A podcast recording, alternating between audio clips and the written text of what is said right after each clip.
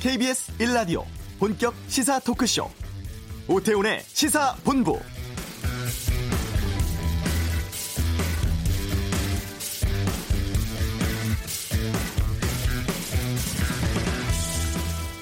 보수 통합은 이번 주가 고비로 보입니다. 한국당과 새로운 보수당, 양당 통합 논의가 막판 단판을 앞두고 있는 상황이고요. 혁신통합추진위원회는 신당 창당을 본격화하고 당명을 새로 만들기로 했습니다. 그러니까 자유한국당이 3년 만에 당명을 바꾸게 되는 거죠. 일단 통합 신당으로 부르기로 이 의견을 모았고 혹여 보수 통합 안 되더라도 한국당은 총선 전에 당명 바꿀 계획이라고 하죠. 이런 상황에서 한국당 비례 위성 정당격인 미래 한국당 대표의 사선에 한선교 의원이 내정되면서 이 보수 통합 논의에 균열 우려하는 목소리가 나오고 있습니다. 친박인 한선교 의원이 그동안 한국당과 새보수당의 통합에 반대해 왔기 때문인데요. 통합 성사돼도 뭐 비례대표의 순위, 숫자 등에서 논란이 있을 거란 전망이 나오고 있습니다. 오태훈의 시사본부 2부 정치와투에서 총선 앞두고 벌어지는 각 당의 상황 또 보수 통합에 대해서 의견 듣겠습니다. 오늘 이슈에서는 우한에서 돌아와서 현재 아산에서 격리 생활 중인 분 연결해보고 이후 전문가 통해서 현재 신종 코로나 바이러스 상황 알아보겠습니다. 이 바이러스 여파가 자동차 업계도 영향을 주고 있습니다. 권용주 차차차에서 짚어보고 하재근의 문화살롱 감염 공포를 이용한 도넘은 온라인 마케팅에 대해서 살펴보겠습니다. 오태훈의 시사본부 지금 시작합니다. 네, 우한에서 돌아온 현지 교민들 귀국 후에 격리 생활을 지금 하고 있습니다. 저희가 일주일 전에 우한 현지에서 좀 연결을 해서 당시의 상황을 좀 들었었습니다.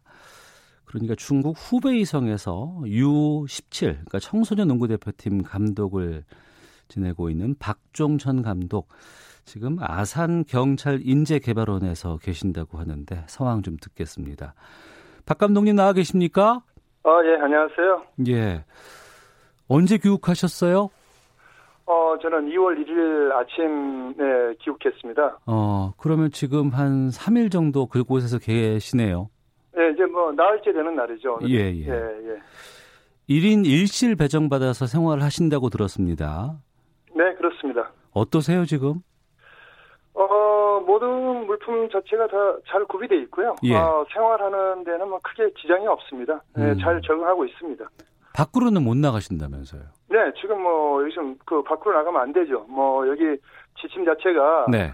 어, 일단 문 밖으로 나가지 못하게 돼 있기 때문에 네. 어, 특별한 경우 이제 병원 진료나 뭐 의사의 어떤 특별한 지시가 어, 있기 전에는 어. 어, 밖으로 일단 나가면 안 됩니다. 예. 그러면 하루를 어떻게 보내실까 궁금하기도 하거든요. 어, 여러 가지 이제 뭐 저 계획표대로 좀 짜놓고 예. 어, 아침에 일찍 일어나면 일단 그 뉴스 좀 듣고요. 예. 예, 그다음에 또 여기서 배달되는 신문도 좀 보고, 음. 예, 그다음에 어 이제 밥이 오면은 밥 먹고 나서 네. 어방 안에서 한 뭐한 뭐, 3, 40분 그냥 어 서성이면서 음. 어뭐좀 어, 운동을 좀 하고요. 네. 점심 시간 같은 경우는 이제 점심 먹고는 이제 본격적으로 땀을 좀 흘리는 운동을 좀 한 1시간 정도 합니다. 어, 그건 방 안에서 아, 다 하시는 거예요? 그렇죠. 푸시업이라든가, 어, 예. 잇몸 일으키라든가, 예. 그런 그, 어, 스쿼트라든가 또 뭐 푸시업 이런 걸로 해서 예. 그 시간을 좀 많이 허비하고 있습니다. 예. 예. 밖에서 계실 때보다는 시간이 많이 안 가지 않을까 좀 그런 생각이 들기도 어, 하는데. 근데 워낙 그 중국에서 네. 저도 그 한 열흘 정도 혼자 생활을 아, 하다 와가지고. 예, 예, 예. 아, 그래도 뭐 한국에 들어오니까 좀 안정적인 모습이고 또 음. 밥도 네. 기름진 네. 것만 먹다가 네. 또 한국 음식 이렇게 먹으니까 음. 뭐 지금은 아주 뭐 뭐 쿨하게 잘 가고 있습니다. 네, 그러시군요. 그 박 감독께서 우한 외곽에 계셨던 걸로 알고 있었습니다. 네, 그렇습니다. 예, 예. 그 공항까지는 어떻게 큰 무리 없이 잘 갈 수 있으셨어요? 그렇죠. 이제 저 같은 경우는 공공기관에서 하는 그 어, 후베이성 올림픽 센터이기 때문에요. 예, 예. 아, 이제 저 같은 경우는 그 전세기가 결정이 되고, 음. 어, 그쪽 체육회 전화를 해서 어, 제가 며칠 날 아침, 아, 저녁 몇 시에 어디까지 가야 되니까 네. 좀 공용차를 좀 배치해달라 그래서 그 공용차가 그 숙소로 저녁 7시까지, 우리나라 8시까지요. 그러니까 네. 저녁 7시에 와가지고 거기서 픽업해서 그 다운타운 광구라는 그 우리 한국 음식점 왕크라는 그 앞에서 집결해서 네. 그, 그, 영사관에서 제공한 셔틀 버스로 어. 어 타고 우리 공항으로 갔습니다. 예. 그리고 나서 우여곡절 끝에 김포공항에 도착을 했어요. 어떤 느낌 드셨습니까 그때? 아이 뭐 그 좋죠. 정말 힘들고 어려웠지만은 그래도 어. 많은 그 우려도 하고 그랬는데 네. 아 한국 그 하늘만 보고 밑에 그 아, 김포 땅만 우리 그 가옥들만 봐도 기분이 좋더라고요. 아 그러셨군요. 네네. 그 청소년 그 대표팀 후배 이성에 남아 있는 선수들 있지 않습니까? 예예예. 예, 예. 그 선수들하고는 연락이 좀 되세요? 예, 단체 그 위챗방을 통해서 예. 어, 안부도 전하고요. 예. 또 걔들은 어 완전히 그 밖으로 걔들도 못 나옵니다. 지금 어. 후배 이상 전체가 그렇기 예. 때문에 어 제가 어제 그 우리 후배 트레이너한테 좀 부탁을 해서 네. 영상 그 제작을 했어요. 어. 그 안에서 운동하는 그 한 한 30분에서 한 40분 정도. 예. 그래서 그런 부분을 좀 그 선수들한테 전달하고 또 그쪽 있는 그 학부형들한테도 음. 어, 전달을 해서 좀 방 안에서 네. 운동할 수 있고 좀 움직일 수 있게 그런 것도 좀 제공하고 그랬습니다. 아 그렇군요. 그 한국에 계신 가족들과는 만날 수는 없으셨을 것 같고 통화는 하셨습니까? 네, 뭐 워낙 요새 뭐 이 저 스마트폰이 잘 돼 있어서 뭐 영상 통화도 자주 하고요. 네. 걱정하지 말라고 그래서 어, 안정적으로 잘 있습니다. 예. 그러면은 14일간 격리 생활을 하셔야 될 것 같은데 그러면 언제쯤 나갈 예정이신가요? 글쎄요, 뭐 제가 봐서는 뭐 14일이나 15일이 되지 않겠나 이렇게 보고 있습니다. 아, 오는 금요일이나 아, 다음 주군요. 다음 주 14일이나 15일 정도. 네, 네, 네. 어, 혹시라도 좀 불편하신 거 있으시면 좀 어떤 걸 좀 필요하다고 좀 요구하실까요? 어, 처음에는 뭐 그 기름진 것만 먹고 와가지고 힘들었는데 지금은 예. 그뭐 김치도 나오고 아. 그래도 뭐 된장국도 좀 있고 그래서 음. 얼큰한 것도 있고 그래서 아직 뭐 속을 잘 뒤집고 있습니다. 아, 그러시군요. 알겠습니다. 네. 어, 웃는 목소리 좀 들으니까 반갑고요. 좀 건강하시고 조심하셔서 나올 때도 좀 연락드리도록 하겠습니다. 오늘 말씀 고맙습니다. 네, 네 고맙습니다. 예. 어, 지금 아산에서 격리 생활 중입니다. 후베이성 청소년 농구 대표팀 감독을 맡고 있는 박종천 감독 연결해서 말씀 좀 들었습니다. 아, 조금 전에 어, 16번째 확진 환자가 국내에서 발생을 했죠. 지금 상황 어떤지 좀 알아보도록 하겠습니다. 한림대학교 감염내과의 이재갑 교수를 연결하겠습니다. 교수님 안녕하십니까? 아, 예, 안녕하세요. 예. 요즘 너무 바쁘시죠? 그렇긴 하네요. 예. 예. 아유, 시간이 좀 많이 흘러서 건강이라든가 또 방역 활동하시는 분들 또 여러 가지 관계자분들 걱정이 좀 되거든요. 어떻습니까? 좀 많이 피로도가 좀 올라가는 것 같고요. 예. 일단 이제 방역 당국이 좀 제일 피로도가 올라간 것 같고 일선 어. 의료기관도 지난주부터 선별 진료 설치한 병원이나 보건소들도 상당히 좀 부담이 되기 시작합니다. 예. 우선 그 오후 2시에 질병관리본부에서 브리핑할 예정이라고 하는데 확진 네. 환자가 지금 한 명 늘어난 상황이거든요. 이걸 네. 어떻게 보세요? 일단은 16번째 환자 같은 경우는 일단 자세한 경로는 확인이 돼야 되지만 태국에서 입국하고 또한 이제 증상이 시작돼서 있다가 이제 진단이 된 것 같은데 네. 12번 환자랑 좀 유사하거든요. 네. 그러니까 우리가 보통 생각하는 중국에서 오신 분이 아니고 음. 다른 외국에서 또한 감염된 상태로 들어오신 상태로 생각이 되기 때문에 네. 그러니까 저희가 이제 제일 걱정하는 부분이 이런 부분입니다. 우리가 예상하지 예상하지 않은 곳에서 환자가 발생을 하게 될 경우에 지역사회 예. 감염에 이제 시초가 될 수 있는 거든요. 어. 그래서 이제 이런 환자들이 어쨌든 두 개 병원에서 잘 확인해서 조기 진단된 게 다행이기는 한데 네. 이런 부분이 또 어디서 이루어지고 있을지 이런 부분에 대한 좀 막연한 부담감이 있기 때문에 음. 이런 부분에 대한 대비를 이제 시작해야 될 때가 아닌가 생각이 듭니다. 네. 그러니까 16번째 확진 환자가 42살 한국인 여성이고 태국을 여행한 경력이 있고 지난달 19일 입국했다고 하는데 아직은 그 어떤 경로로 이분이 이 바이러스에 대해서 감염됐는지에 대해서는 조사 중인가요? 그러면? 그렇죠. 조사 중이겠죠. 그 어. 그 조사 결과가 상당히 중요할 것 같습니다. 뭐 태국에서 어떤 경로를 통해 감염됐는지 확인이 필요할 것 같고요. 예. 뭐 12만 환자 같은 경우는 일본에서 진단된 버스 기사랑 접촉력이 또 확인됐잖아요. 음. 네, 그런 수순의 어떤 역학조사 결과 또한 태국 정부와의 어떤 협력을 통해서 네. 경로 확인이 필요할 거라 생각이 됩니다. 아, 태국과도 좀 여러 가지 연락 같은 것들이 필요할 것 같네요. 네. 자, 그리고 2번 확진 환자는 지금 퇴원 검토한다고 질병관리본부가 밝혔습니다. 네. 퇴원 검토한 건 처음이죠? 네, 그렇죠. 이 환자의 회복이 좀 빨라서 예. 일단은 퇴원을 고려할 수 있다는 것 자체가 상당히 좀 고무적인 상황이고 일단 어. 우리나라의 어떤 환자의 진단도 빨랐던 점들 또한 환자의 치료들도 적절히 이루어졌기 때문에 예. 퇴원 환자가 첫 환자가 태어날 수 태어나게 되면 일단 우리나라의 어떤 치료 체계가 또 잘 갖춰졌다는 걸 반영하는 또 얘기가 될 수도 있겠습니다. 그러니까 퇴원한다는 건 완치됐다는 뜻입니까? 네, 좀 완치됐고 바이러스도 이제 배출되지 않는다 이런 의미죠. 어, 근데 완치되고 나면은 재발 가능성은 없을까 궁금하거든요. 그뭐 재발과 관련돼 있는 부분은 데이터가 별로 없고요. 네. 사실 중국에서도 그런 자료를 찾을 수가 없는 게 이미 음. 나은 사람이 또 다니다가 또 걸리는 상황이 발생해야 되는데 그런 상황이 이제 나오긴 아직 이르거든요. 예. 그래서 이제 그 부분 근데 다만 되게 되게 호흡기 바이러스들이 한번 감염이 되면 그 음. 바이러스에 대해서 면역이 생겨서 상당 기간 다시 걸리지 않는다고는 대부분의 바이러스의 특징인데 이게 네. 또 바이러스마다 조금씩 다를 수 있거든요. 그래서 아. 그 부분은 좀 지켜봐야 될 것 같습니다. 그러니까 신종이고 변종이기 때문에 아직까지는 데이터가 쌓여 있지는 않은 상황이군요. 그렇죠. 예. 예. 그러니까 입원 환자를 보니까 지난 24일 확진 판정을 받았고 오늘이 2월 네. 4일이니까 한 열흘 정도 만에 퇴원 지금 검토하는 단계입니다.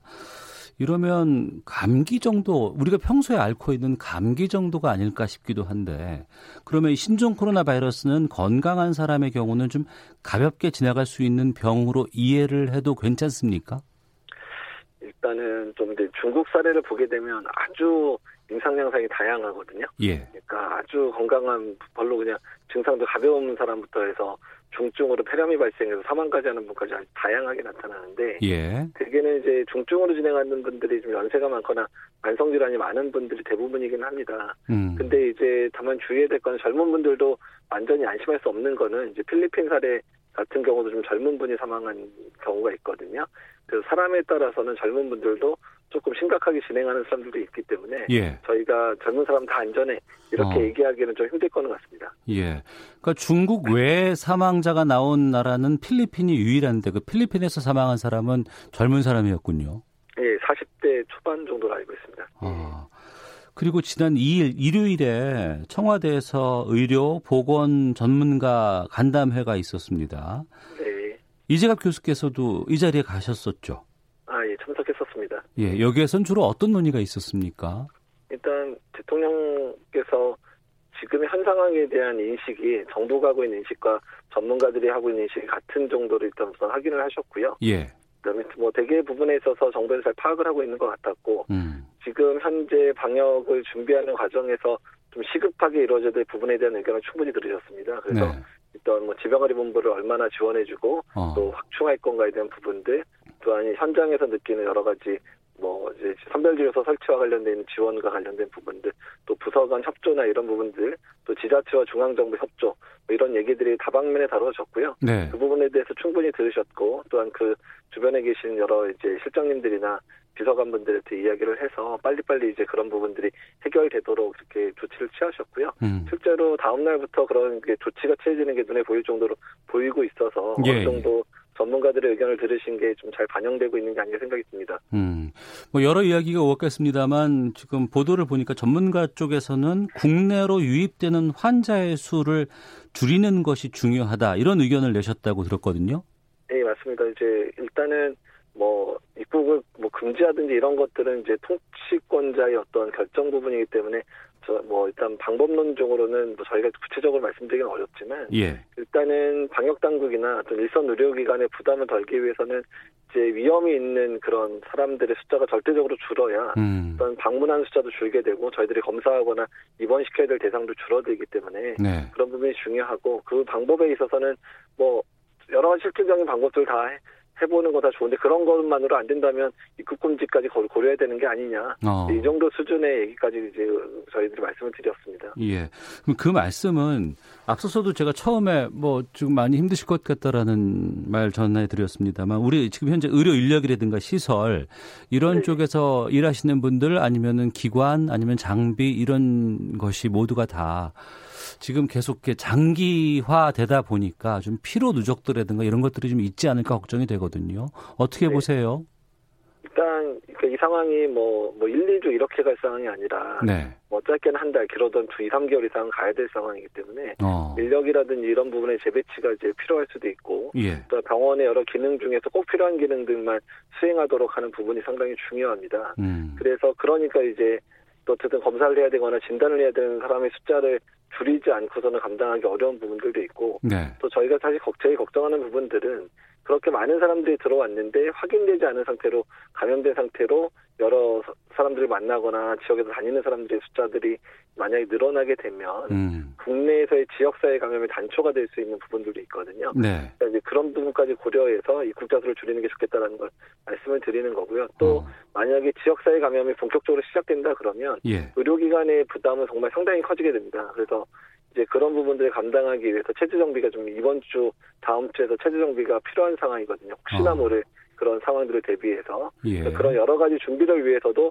일단은 지금 너무 소진을 하면 음. 안 된다는 부분이 중요하다는 거죠. 아 조금 좀 길게 보고 좀 대비를 해야 되지 않을까 싶기도 한데요. 네. 지금 앞서서 지역 감염, 지역 전파로까지 안 가는 게 중요하다고 말씀하셨는데 네. 오늘 뭐 오전에도 확진 환자가 한 명 더 늘었습니다만 지금 확산 속도라든가 양상은 어떻게 보세요? 그 일단 뭐 현재까지는 유입된 환자를 어떤 방법으로는 잘 걸러내고 있었거든요. 네. 그러니까 의료기관이 잘해서 차단. 이번 특히 16번 환자는 의료기관이 못 차단했으면 정말로 큰일 날 뻔했었던 환자에 속하는데 의료기관이 잘 진단을 해준 거거든요. 아. 근데 다만 이제 좀 숫자가 이제 늘어나고 또 그 늘어난 숫자가 조금씩 늘고 있는데 이분들로 인해서 추가적인 환자들이 발생할 수도 있잖아요. 예. 이제 그런 부분에 대한 모니터링도 필요한 부분이고 음. 그래서 어쨌든 일단은 아직까지는 잘 막아내고 있는데 지금의 방역 체계가 이 지정 이 정도 수준까지는 어느 정도 잘 방어가 되도록 메르스 때부터 잘 고쳐져 있습니다. 네. 근데 이 단계 이상의 발병에 대해서는 사실 우리나라가 경험해 본 적이 별로 없거든요. 어. 그렇기 때문에 이제 좀 총체적으로 어떻든 상황이 안 생기면 좋겠지만 상황이 생길 것을 대비해서 어떻든 총체적으로 지금부터 빨리빨리 준비를 해 나가는 게 혹시라도 생길 상황에 대해서 대비가 될 수 있기 때문에 그래서 저희 마음이 조금 분주하긴 합니다 이번 주에. 음. 16번 환자를 언급해 주시면서 병원 쪽에서 잘 체크가 됐기 때문에 이 확진이 나올 수 있다고 말씀하셨어요. 네, 예. 지금 저희가 우려하는 건 확진 환자를 접촉한 분들이 발병할 수 있는 시기가 이번 주부터가 아닌가 싶다고 네, 보는데 네. 네. 좀 어떤 부분에 좀 유의해서 살펴야 하는 건지 또 아니면 병원에 지금 몸이 이상해서 가시는 분들이 어떤 것들을 다 얘기를 해야 하는 건지를 좀 알려주세요.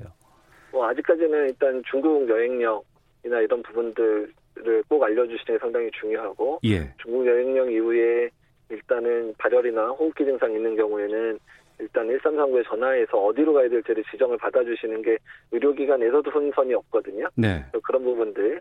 또한 이제 본인이 증상이 좀, 그러니까 일단 아직 지역사회 감염은 없기 때문에 음. 일단은 일단 자해, 자제를 해주시는 부분도 중요하거든요. 내가 네. 아직, 어, 뭐, 그냥 연락 후 기침하는데 나도 나도 뭐 신초코로나 바이러스 가면 아니야 그러면서 여기저기 전화하거나 병원들 방문하기 시작하면 병원들이 정말 어, 지러운 상황이 될 수도 있기 때문에 음. 그런 부분 좀 자제해 주셔야 되고요. 또 네. 특히 선별진료소가 설치되어 있는 병원 또는 이제 환자를 치료하고 있는 병원 같은 경우에 이미 그쪽에 인력들을 보강을 하고 있기 때문에 조금 조금 힘들어지니까 음. 일단 간단한 병이라든지 아니면 뭐 일반 의원급에서 해결할 수 있는 많은 여러 가지 좀 가벼운 병들은 의원급 의료기관에서 충분하게 해결을 해주셔야 네. 이런 대학병원급들이나 아니면 선별진료 설치되어 있는 병원급 의료기관들이 계속 장기간 버틸 수 있거든요. 네. 그래서 의료 전달 체계가 지금 잘 지켜지는 것도 상당히 중요합니다. 음.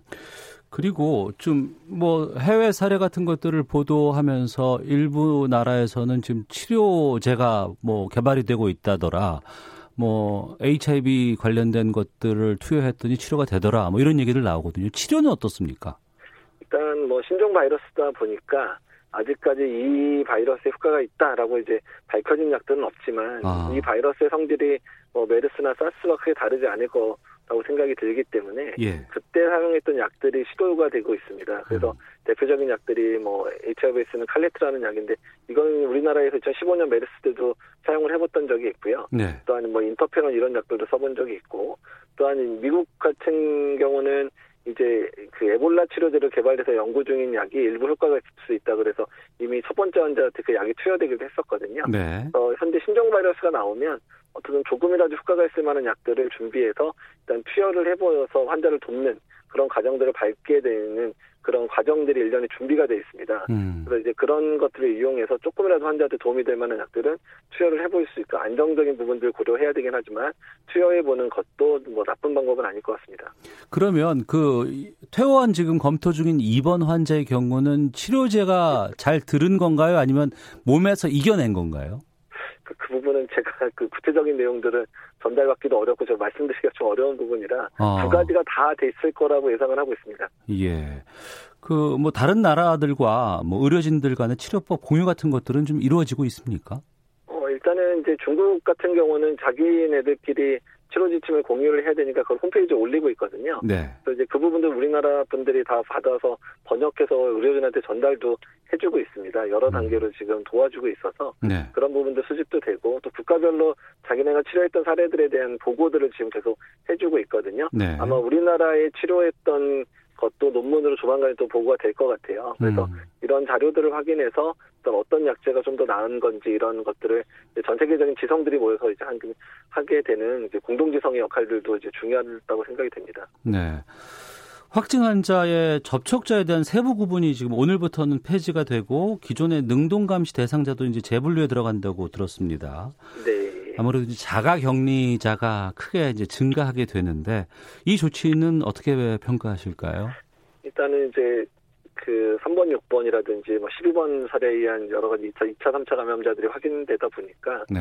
이 바이러스가 일단 증상이 경미한 또 증상이 가벼운 상황에서도 전파를 시킬 수 있겠구나 이런 양상들이 보이고 있어서 음. 일단은 여러 가지 그런 부분을 고려해서 결정된 부분이라 생각이 되고 다만 자가격리자가 늘어나게 될 경우에는 뭐 절대적인 거는 행정적인 노력들도 반드시 동반돼야 되지만 네. 격리자들은 스스로가 잘 지켜주시는 게 중요합니다. 일단 일단 본인의 건강뿐만 아니라 그 주변에 있는 가족들이나 다른 분들의 건강을 위해서 어쨌든 2주간을 희생하는 부분이거든요. 예. 그래서 그 부분에 대해서 좀 잘 동참해 주시면 좋겠고 국민들도 그분들을 잘 격려해 주셨으면 좋겠습니다. 음, 알겠습니다. 청취자 최종욱 님도 개인 위생 철저히 지키고 당분간은 좀 불편해도 이해해야 할 것 같습니다라는 의견도 주셨습니다.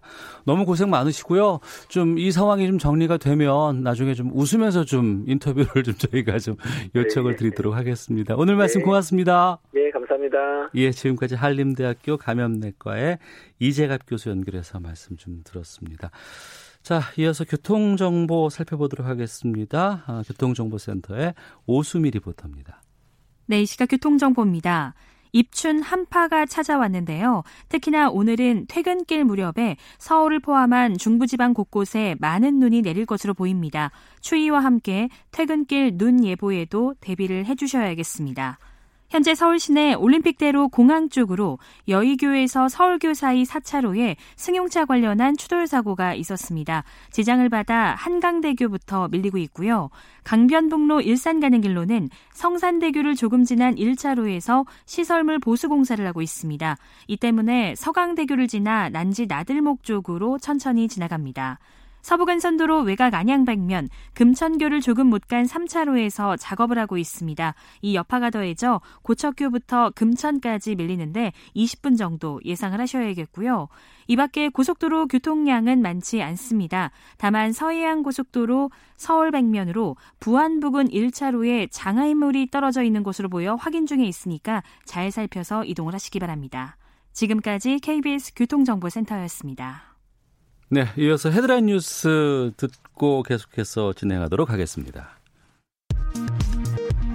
신종 코로나 바이러스 감염증 확진 환자가 오늘 한 명 추가돼 국내 확진 환자가 모두 16명으로 늘었습니다. 16번째 확진자는 태국 여행 후 지난달 19일 입국한 40대 한국인 여성입니다. 중국 내에서 신종 코로나 바이러스 감염자가 공식 집계로 2만 명을 넘어섰고 사망자는 425명으로 늘었습니다. 정부가 신종 코로나 바이러스 감염증의 발원지인 중국 후베이성을 방문한 모든 외국인의 입국을 제한하기로 한 가운데 우리나라와 중국으로 가는 항공편도 40% 정도 줄었습니다.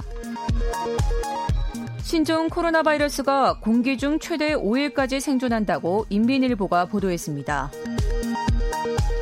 신종 코로나 바이러스 감염증이 확산하면서 중국으로부터의 부품 공급이 중단돼 쌍용차는 오늘부터 평택 공장 가동을 중단하고 현대차도 일부 생산 라인 가동을 중단했습니다. 지금까지 헤드라인 뉴스 정원나였습니다.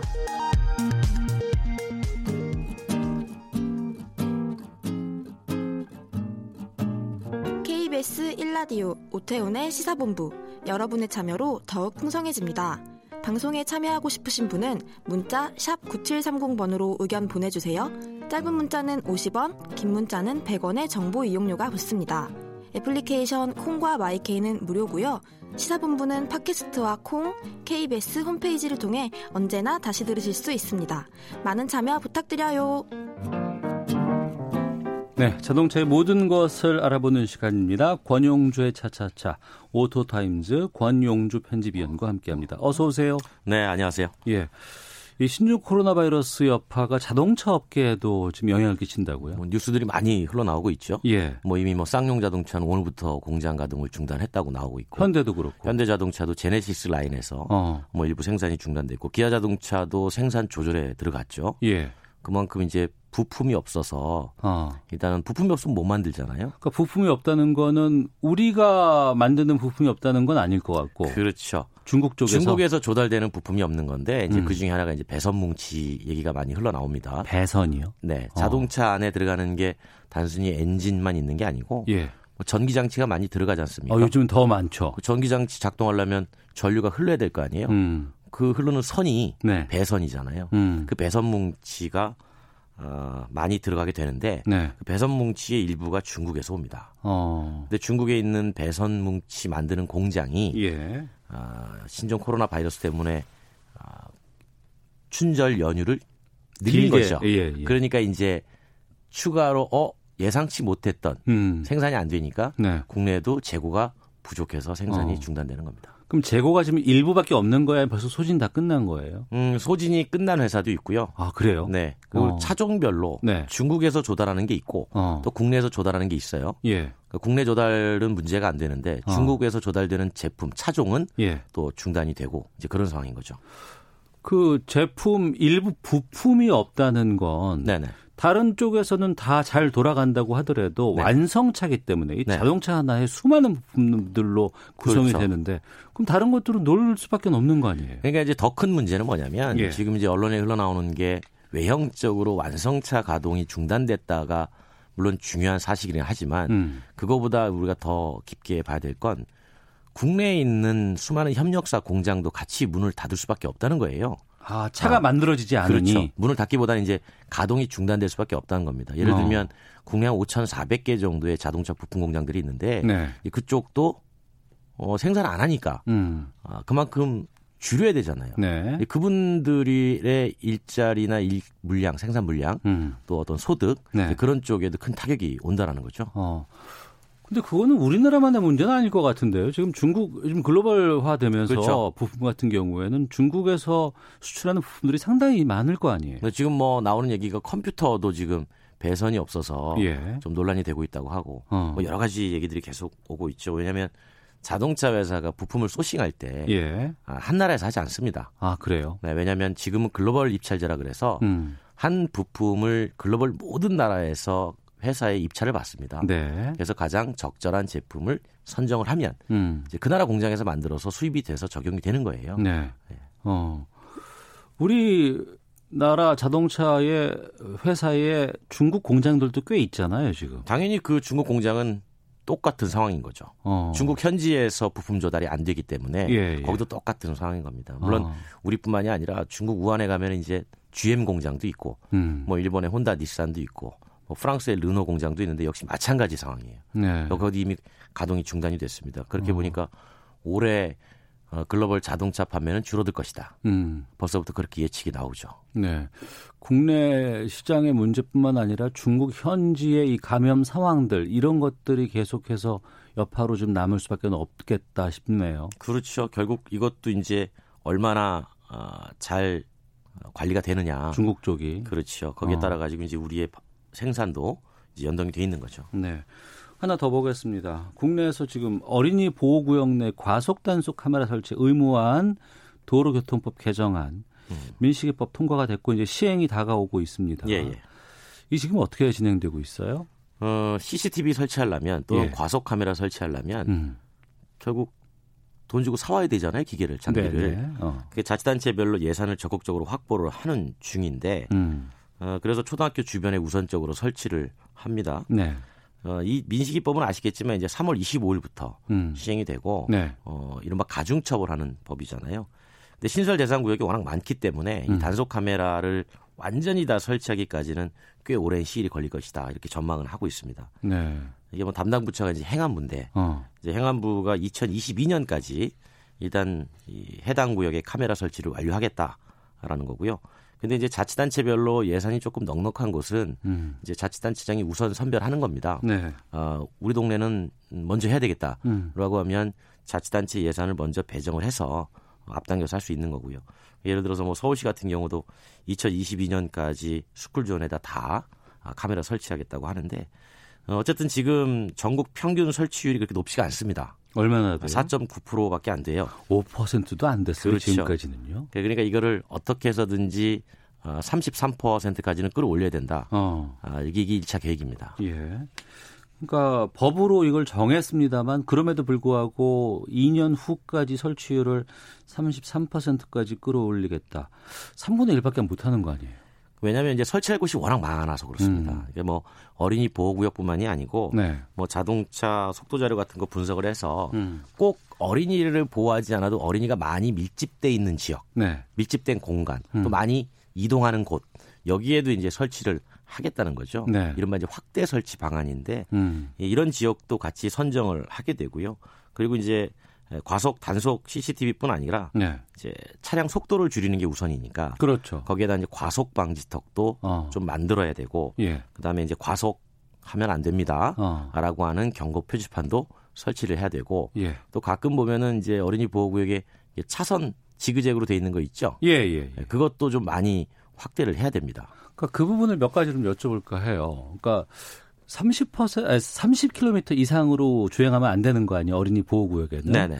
동그란 그 빨간색에다가 30% 30이라고, 30이라고 써놨죠 도로에다가. 그런데 그게 24시간 하는 건 문제가 있지 않냐라는 일부 운전자들이 있어요. 아 충분히 그런 반론이 제기가 되는 게 음. 그러니까 어린이들 주로 이제 학교 주변의 스쿨존이잖아요. 네. 그러니까 등 하교가 끝나고 나면 음. 특히 하교가 끝난 이후에는 네. 오히려 인적이 드문데 음. 거기에 이제 교통행량 속도를 다 감안했을 때 네. 오히려 통행량을 복잡하게 만드는 거 아니냐. 음. 이제 그런 의견이 있는데요. 네. 근데 이제 반면에 반대 의견은 뭐냐면 이 스쿨존의 시속 30km를 지키는 건 습관이 중요하다. 아, 습관이. 예. 네, 그러니까 아. 그게 특정 시간대만 지키고 그렇지 않은 곳에 안 지키게 되면 음. 운전자가 나중에 그 시간을 헷갈릴 경우에 네. 오히려 더 위험할 수 있다 그러니까 어. 안전이라는 것은 습관의 문제이지 예. 아, 어떤 그 통행량 이런 문제는 음. 아니다. 그리고 실제로 어린이 보호구역 스쿨존의 통행량이 네. 그렇게 뭐 아주 밀릴 정도로 그렇죠. 복잡하거나 그렇지는 않습니다. 그래서 예, 예.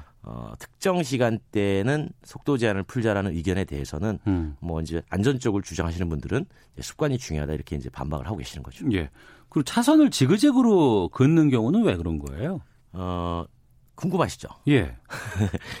그게 정확한 거는 이제 어린이 보호구역 안 횡단보도 예고 표지입니다. 아. 그러니까 지그재그로 있는 건 예. 앞에 횡단보도 있습니다. 음. 그러니까 조심하세요. 아, 횡단보도가 곧 나올 예정이니 그렇죠. 미리부터 좀 주의해 주세요라는 네. 그런 표시. 그런 표시인데요. 어. 지그재그로 차선을 하면 네. 차 폭이 좁아 보이는 효과가 있습니다. 아. 그래서 속도를 줄이게 돼요. 아무래도 그렇죠. 그래서 예. 이 지그재그 차선은 예. 어린이 보호구역만 있습니다. 음. 아, 그 일반 도로는 다이아몬드 표시가 있죠. 다이아몬드. 예, 아, 예, 예, 예. 요건 앞 횡단보도가 있습니다. 이런 음, 표시예요. 네네. 그래서 지그재그 표시가 있다라는 건 어. 이거는 무조건 속도를 줄여야 되는 곳이구나라고 생각하고 속도를 줄이셔야 된다는 겁니다. 그러니까 CCTV가 있기 때문에 속도를 줄이는 것이 아니고 지그재그 표시만 보면 무조건 그렇죠. 줄이시는 게 바람직하지 않을까 그렇습니다. 싶습니다. 알겠습니다. 권용주의 차차차 오토타임즈 권용주 편집위원과 함께했습니다. 고맙습니다. 감사합니다. 예. 잠시 후 2부 정치화투 준비되어 있습니다. 정부의 제한적인 입국 금지 조치에 대해서 정치권 반응도 좀 들어보겠고요. 하재근의 문화살롱, 이 코로나 바이러스 사태에 대한 공포 마케팅에 대해서 살펴보도록 하겠습니다. 잠시 후 2부에서 뵙겠습니다.